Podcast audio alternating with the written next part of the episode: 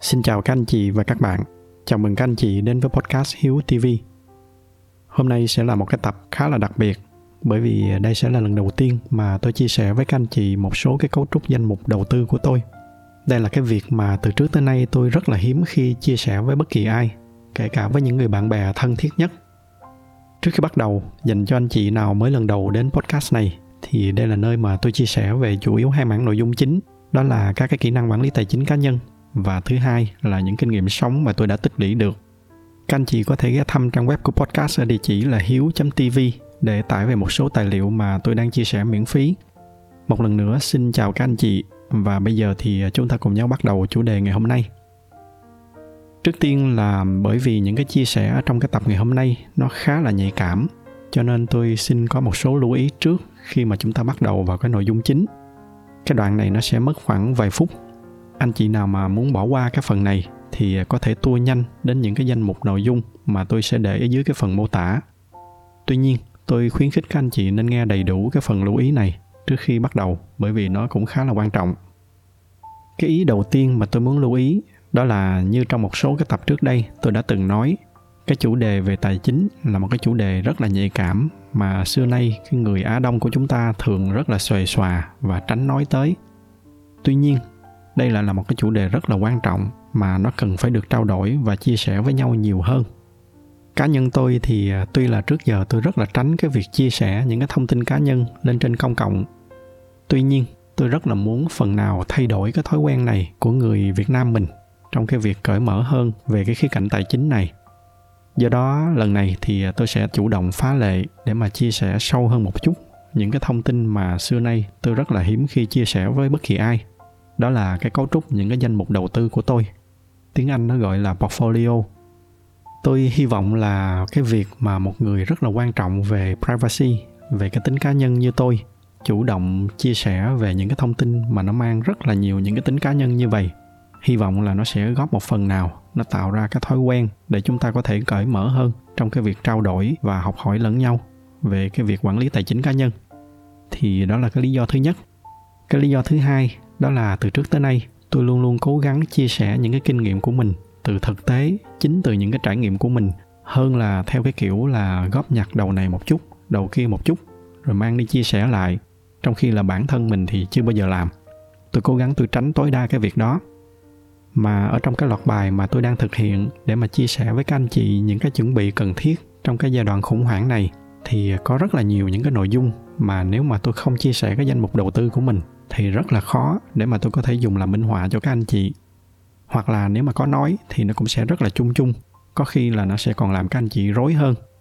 Do đó nên sau khi cân nhắc suy nghĩ thì tôi quyết định đây sẽ là cái cách tốt nhất để mà tôi có thể mang những cái kinh nghiệm của mình đến với các anh chị. Tuy nhiên, bên cạnh đó thì à, tôi cũng lại không muốn những cái chia sẻ này nó đi theo cái chiều hướng lệch lạc, theo cái kiểu là khoe khoang là tôi đang có những cái tài sản gì do đó cho nên những cái gì mà tôi chia sẻ, nó sẽ chỉ dừng lại ở cái việc là cái nhóm đầu tư. Tiếng anh nó kêu là category. Và chỉ chia sẻ về cái tỷ lệ sở hữu của tôi ở trong từng cái danh mục đầu tư. Thay vì là cụ thể là tôi có bao nhiêu tiền ở trong mỗi danh mục. Chia sẻ ở cái mức này, tôi nghĩ là nó đủ để mà tôi có thể truyền tải hết tất cả những cái ý chính của mình mà không cần phải nói quá sâu vào những cái thông tin cá nhân. Ngoài ra thì à, cái lưu ý cuối cùng đó là bất kỳ cái hoạt động đầu tư nào nó cũng sẽ đều có rủi ro. Những cái gì mà tôi làm chưa chắc là nó đã hoàn hảo, mà kể cả là nó có hoàn hảo với cái trường hợp của tôi đi nữa, thì chưa chắc gì nó đã đúng với trường hợp của các anh chị. Do đó nên mong là các anh chị không có nên copy y chang những cái gì mà tôi làm. Thay vào đó thì các anh chị hãy tập trung nhiều hơn vào cái cách mà tôi phân bổ danh mục đầu tư của mình. Những cái bài học kinh nghiệm mà tôi chia sẻ, cũng như là những cái chiến lược đầu tư mà tôi chọn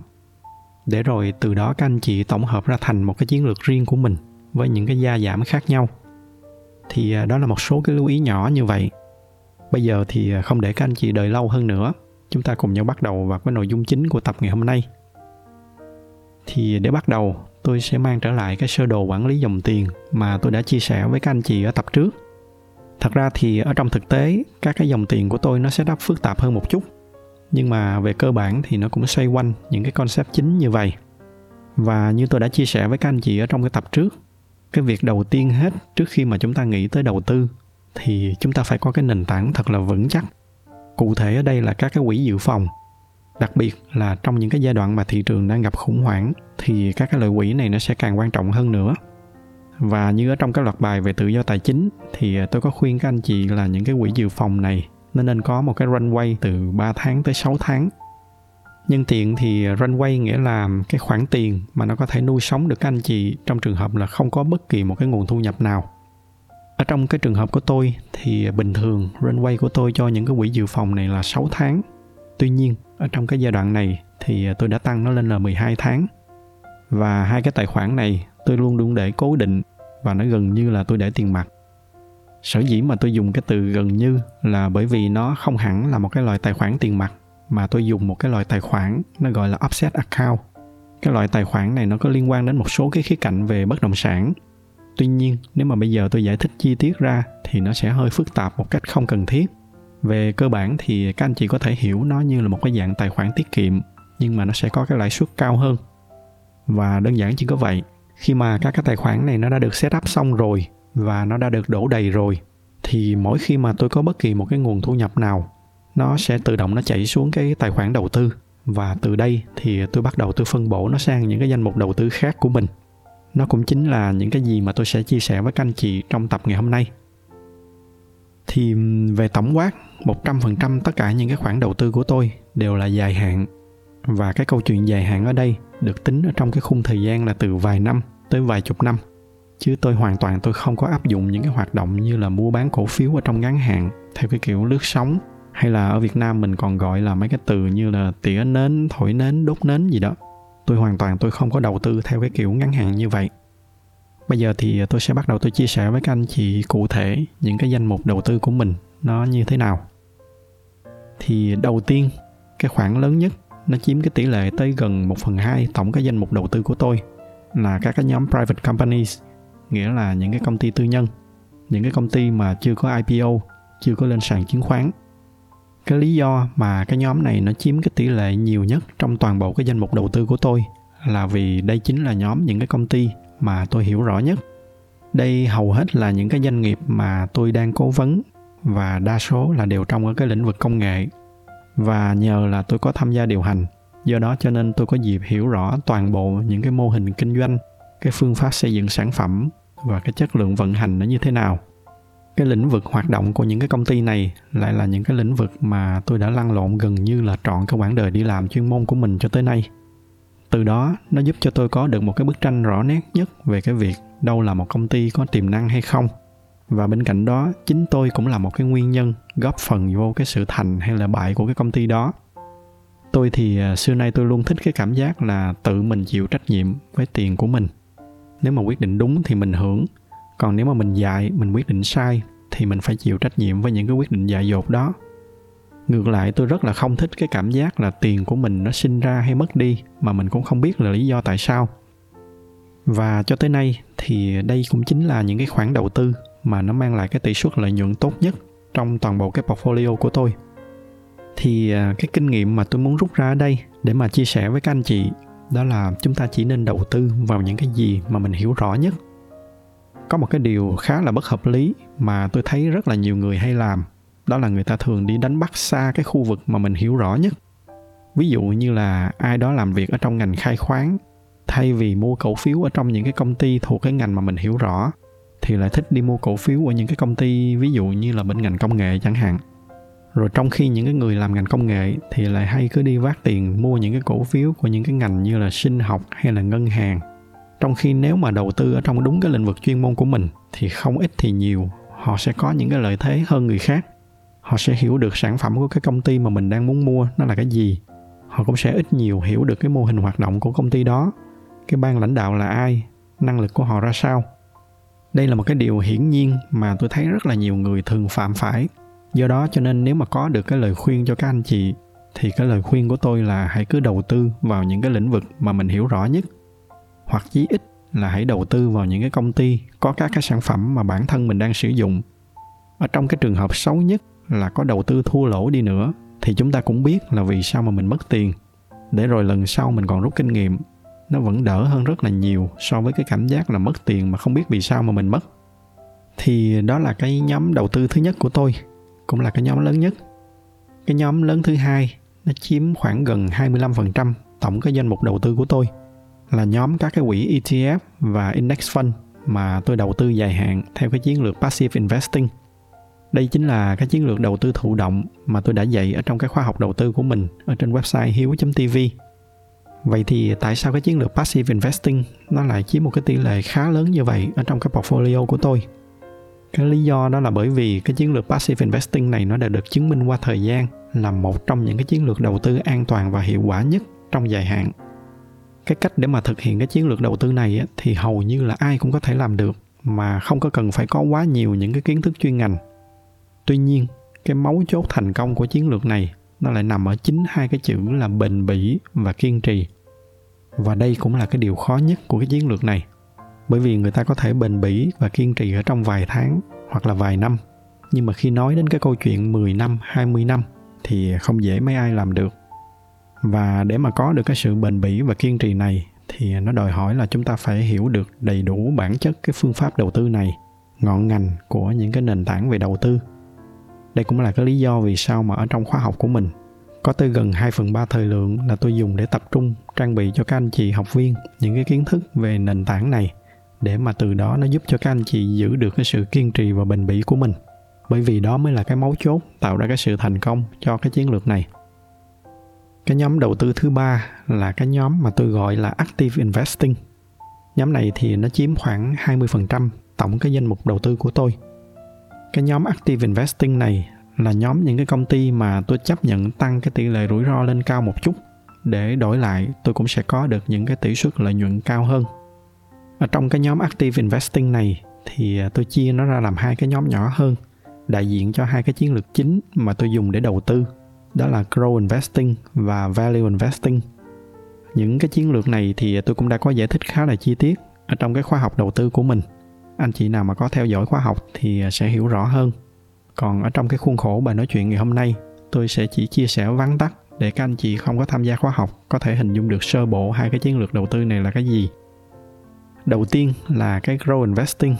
Thì à, với cái chiến lược này, một lần nữa là tôi cũng đầu tư chủ yếu vào đại đa số những cái công ty công nghệ. Đây là những cái nhóm rất là gần với những cái công ty tư nhân mà tôi đã chia sẻ ở phần đầu, là những cái công ty mà tôi đánh giá là có cái mô hình kinh doanh tốt, sản phẩm có nhiều cái lợi thế cạnh tranh, có cái đội ngũ quản lý giỏi. Nói chung là họ có nhiều cái tiềm năng để phát triển mạnh ở trong tương lai dài hạn còn value investing là những cái công ty mà sau khi phân tích, tôi đánh giá là đang được trao đổi với cái giá trị thấp hơn cái giá trị thực. Và ở trong tương lai dài hạn, khi mà mọi người đã nhận ra được đâu là cái giá trị thật của nó, thì đó là lúc mà tôi gặt hái được những cái lợi nhuận của mình. Cả hai cái chiến lược này, nó đều là những cái chiến lược đầu tư dài hạn. Trong quá khứ, nếu mà anh chị nào còn nhớ, thì tôi cũng đã từng có một số bài chia sẻ với các anh chị về một cái công ty mà tôi đã đầu tư bằng chiến lược này và cái kết quả sinh lời của nó như thế nào. Các anh chị có thể xem lại ở trong danh mục những cái bài podcast trước đây của tôi. Thì à, như đã nói, đây là cái nhóm đầu tư mà đối với tôi, nó thuộc cái dạng là high risk, high return, nghĩa là cái biên độ rủi ro và lợi nhuận của nó sẽ cao hơn những cái nhóm khác. Và do đó cho nên từ trước tới nay, tôi cố gắng tôi duy trì cái nhóm đầu tư này ở cái mức trên dưới 20% tổng cái tỷ lệ portfolio của tôi. Ở đoạn này thì tôi có hai cái kinh nghiệm nhỏ chia sẻ với các anh chị.